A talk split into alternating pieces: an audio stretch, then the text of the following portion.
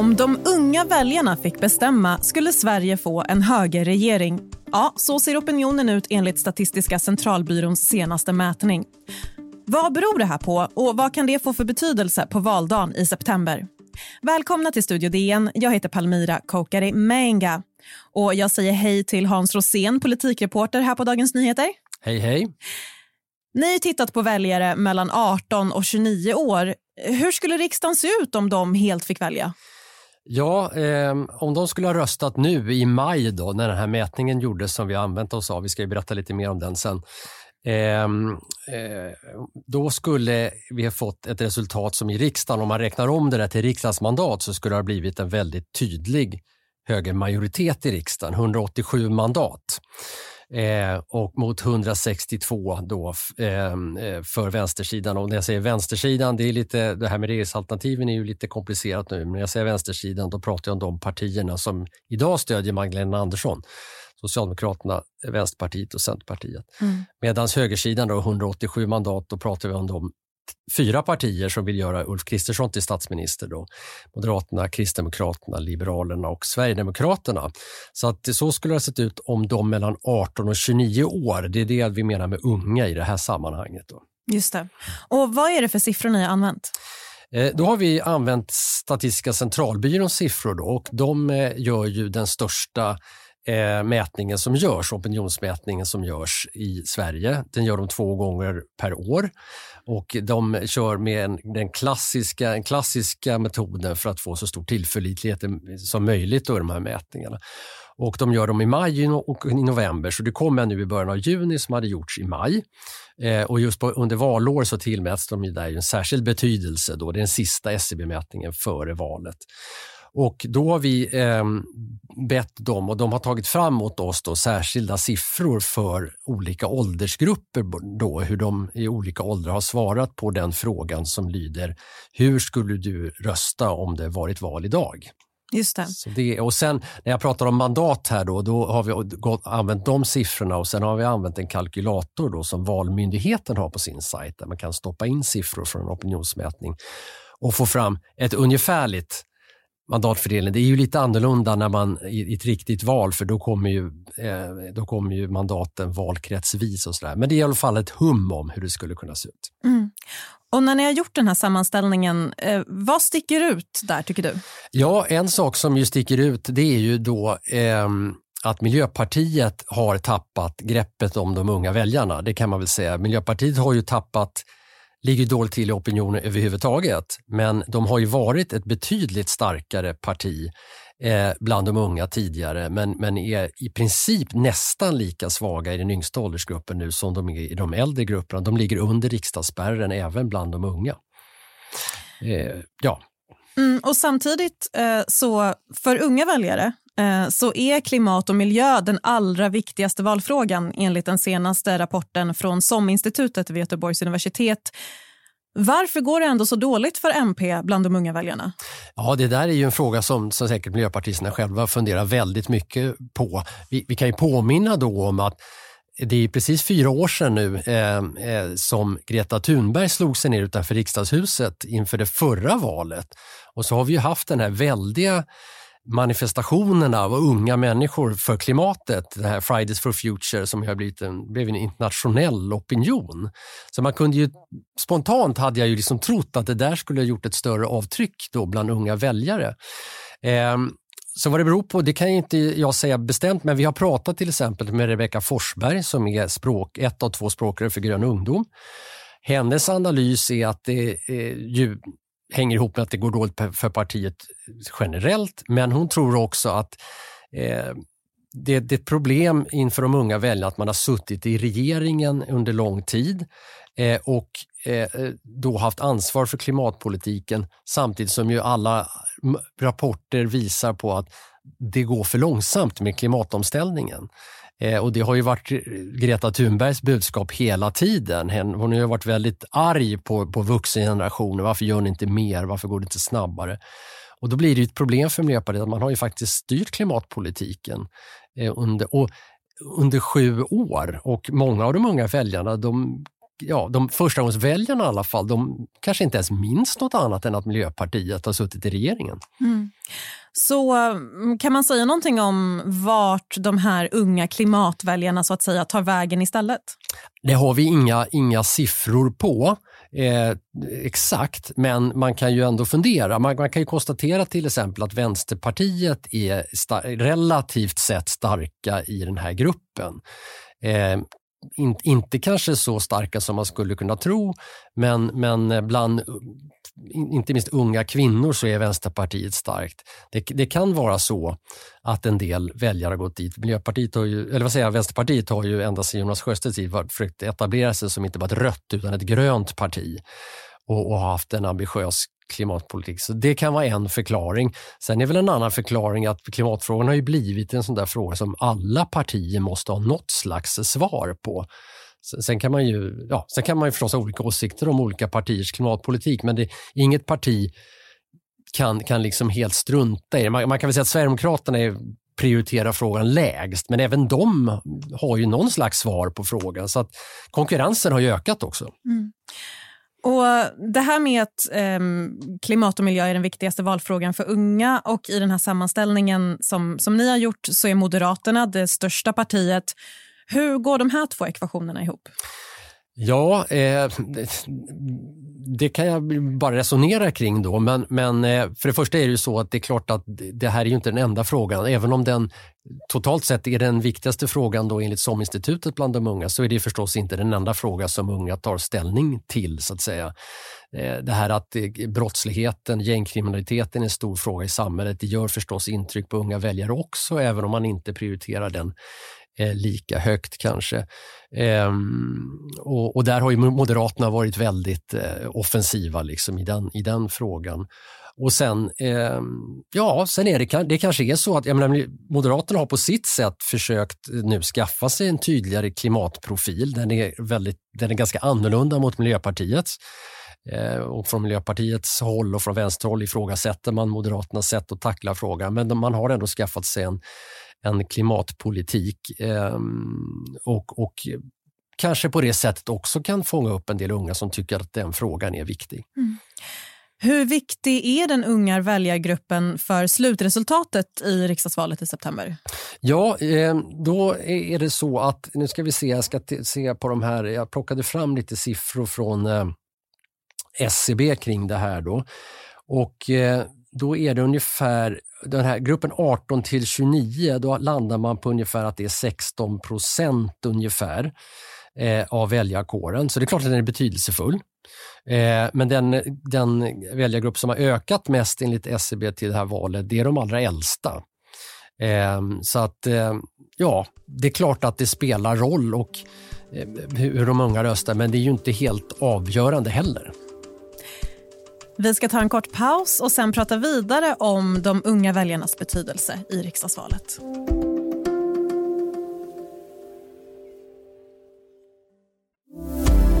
Du lyssnar på Studio DN idag om att Sverige skulle få en högerregering om de unga väljarna fick bestämma. Hans Rosén, politikreporter här på Dagens Nyheter. Moderaterna är alltså det klart största partiet enligt SCBs senaste sammanställning. Varför går det så bra för dem bland de unga väljarna?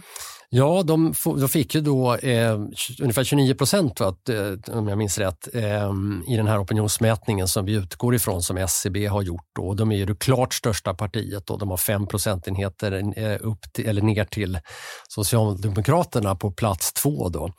Eh, och, och, det kan man ju fundera kring. Eh, man kan säga att Moderaterna är ett parti som generellt har en ung åldersprofil. Man är starkast i den yngsta gruppen och betydligt svagare i den äldsta gruppen. Man har en helt omvänd ålderspyramid mot Socialdemokraterna som är tvärtom. De är svagast i de yngre grupperna och, och starkast bland de äldre. Ehm, och, och, varför går det bra för Moderaterna då? Ja, vi har ju pratat med Matilda Ekeblad då, som är ordförande för Moderata ungdomsförbundet. Då. Och ehm, eh, hon har några eh, tankar kring detta.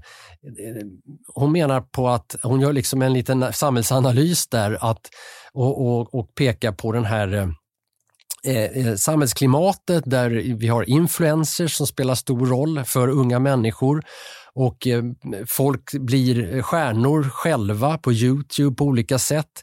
Det är en individualism i samhället och eh, eh som i nuläget verkar liksom tilltala unga och då är är det kanske inte, om, om man har den inställningen, om man ser individualistiskt på samhället, eh, så är ju Moderaterna inte ett konstigt val så att säga. Det är ju ett, ett parti som, som är liberalkonservativt och och eh, sätter, sätter individualismen högt så att säga. Så att det skulle ju möjligen kunna vara en förklaring. Sen så Sen kan man ju säga att Moderaterna, moderpartiet har ju dragit sig mer åt det konservativa hållet under senare år så att säga. Man har betonat mycket eh, brott och straff och att man ska vara hård mot kriminaliteten och man har också blivit lite mer nationalistisk och försvaret är viktigt. Så att Moderaterna är ett parti som rör sig mellan polerna liberalism och konservatism och nu har man väl tippat över åt det konservativa hållet.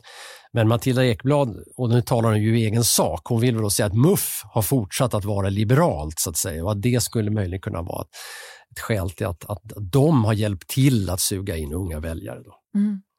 Och om vi tar ledaren för det andra laget, eller vad vi ska kalla det för, alltså Socialdemokraterna, det andra största partiet i den här sammanställningen. Hur går det för dem bland de unga väljarna generellt? Ja, det har ju gått lite bättre nu då på sistone. De ökar i den här mätningen men ni ligger som sagt fortfarande klart efter, efter eh, Moderaterna där. Och det, och det är ett generellt problem Socialdemokraterna har haft länge att man har en dålig återväxt i, i, i väljarkåren helt enkelt. Och man, är, man är starkast bland äldre och på landsbygden och, och eh, och, och, och, varför det är så, ja, det, det, har jag inte något riktigt bra svar på faktiskt. Det är säkert någonting som SSU ta, funderar mycket på. Eh, men de har vi inte pratat med i, den här, i det här sammanhanget. Mm. Och vi har varit inne på det här lite grann redan, eh, men när det gäller Miljöpartiet eh, så har de ju gått kraftigt ner de senaste åren bland unga. Inför valet 2014 så uppgav nästan 16 procent av de unga väljarna att de skulle rösta på Miljöpartiet. Vad tror de själva att de behöver göra för att öka stödet bland unga väljare igen? Ja, om man återvänder då till Rebecka Forsberg som vi har pratat med, det här gröna språkröret i, i Grön ungdom, då, så hennes analys är att den här positionen som man har skaffat sig nu utanför regeringen eh, skulle kunna vara mer gynnsam där man kan vara mer ideologisk, mer principiell, mer tydlig. Man dras inte in lika mycket i svåra kompromisser där det blir lite otydligt vad partiet står för utan stå utanför och elda på. Kanske lite grann sida vid sida med Greta Thunberg då kanske. Eh, det tror hon på i alla fall och hon ifrågasätter att Miljöpartiet skulle sätta sig i en ny regering utan kanske befinna sig utan för att göra det som Centerpartiet gjorde efter förra valet, ha ett avtal med regeringen där man kräver ett antal tydliga vinster på klimatområdet. Då. Men det där kan man vrida och vända på. Vår, vår politiska kommentator Eva Stenberg skriver en analys också i, i, i, i, ihop med den här eh, granskningen som vi har gjort. Då. Och eh, hon resonerar ju eh, lite grann tvärtom att de unga har ju bråttom, så att säga. Och det är ju bråttom med klimatet och det är ju någonting som Greta Thunberg har, ta, har tagit väldigt mycket fasta på, att det måste hända någonting nu, inte sen. Och då eh, resonerar ju Eva så att, och det, det har hon ju en poäng i förstås, att vill man få saker att hända då finns det inget bättre ställe att vara på än i regeringen. Så att, och det här speglar väl jag tror att det finns poänger med båda de här resonemangen och det visar väl lite hur svår svår, alltså Miljöpartiet har hamnat i en väldigt svår situation. Man måste vara med och försöka påverka för det måste hända något med klimatet. Samtidigt är det väldigt svårt i regeringsställning att göra tillräckligt och det, det, det är ett svårt dilemma för dem. Mm. Vet man någonting om hur Socialdemokraterna skulle ställa sig till det? Vill de helst ha regeringspartners eller partier som de har så kallade avtal med?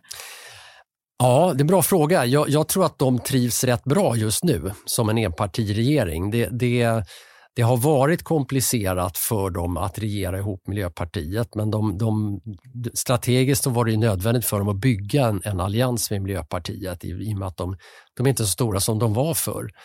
Eh, men ja, det, det, känns ju som att, eller min, min bild är att Socialdemokraterna sneglar väldigt mycket på Centerpartiet nu. Eh, och kanske, vi får väl se, eh, kanske är man mer intresserad av att, att, ha in Centerpartiet i nästa regering. Men man kommer ju ändå vara beroende av Miljöpartiet på något sätt. Så att man vill ju liksom inte klippa banden med dem heller. De, de behövs också i, i Magdalena Anderssons regeringspussel. Mm. Och när man tittar på de här åldersgrupperna, eh, skillnaderna mellan de yngre och de äldre väljarna idag, hur stora är de ideol ideologiska eller politiska skillnaderna mellan åldersgrupperna? Ja, som sagt, eh, när det gäller prioritering av sakfrågor så, så är det enligt SOM-institutet då så att klimat och miljö är viktigare för, för de unga än, än för andra väljargrupper. Den bilden är inte riktigt helt entydig, men vi håller oss till SOM-institutet nu som ändå är en väldigt stabil och pålitlig källa så att säga för sådana här saker. Ehm, så där finns det en skillnad, men om man tittar på de här lite mer klassiska höger-vänster-frågorna som handlar om om ehm, valfrihet, om, om eh, höga eller låga skatter om man ska jämna ut inkomstskillnader eller tillåta inkomstskillnader, då är det väldigt små skillnader faktiskt mellan olika åldersgrupper. så att säga. Det kom en, en väldigt eh, färsk eh, som rapport och även om detta nyligen.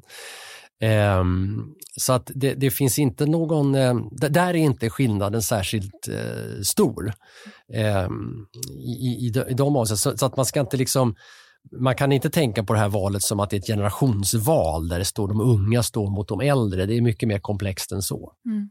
Och Hur ser de här skillnaderna ut eh, mellan könen?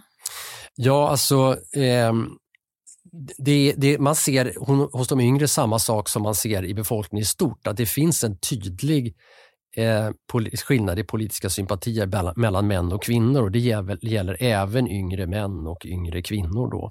Där ehm, eh, de unga kvinnorna tydligt tenderar att ligga mer åt vänster och de unga männen eh, tenderar att ligga mer åt höger. så att säga. Och det, och det är ganska rejäla skillnader faktiskt. Och det ser man, men som sagt, det ser man även i befolkningen i stort. Mm. Tack så mycket Hans Rosén, politikreporter här på Dagens Nyheter. Tack för att jag fick vara med.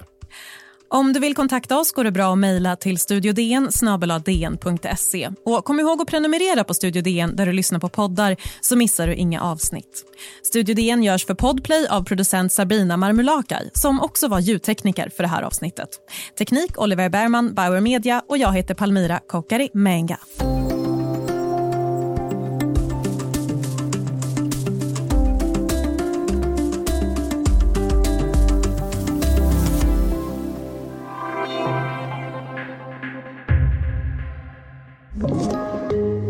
Play.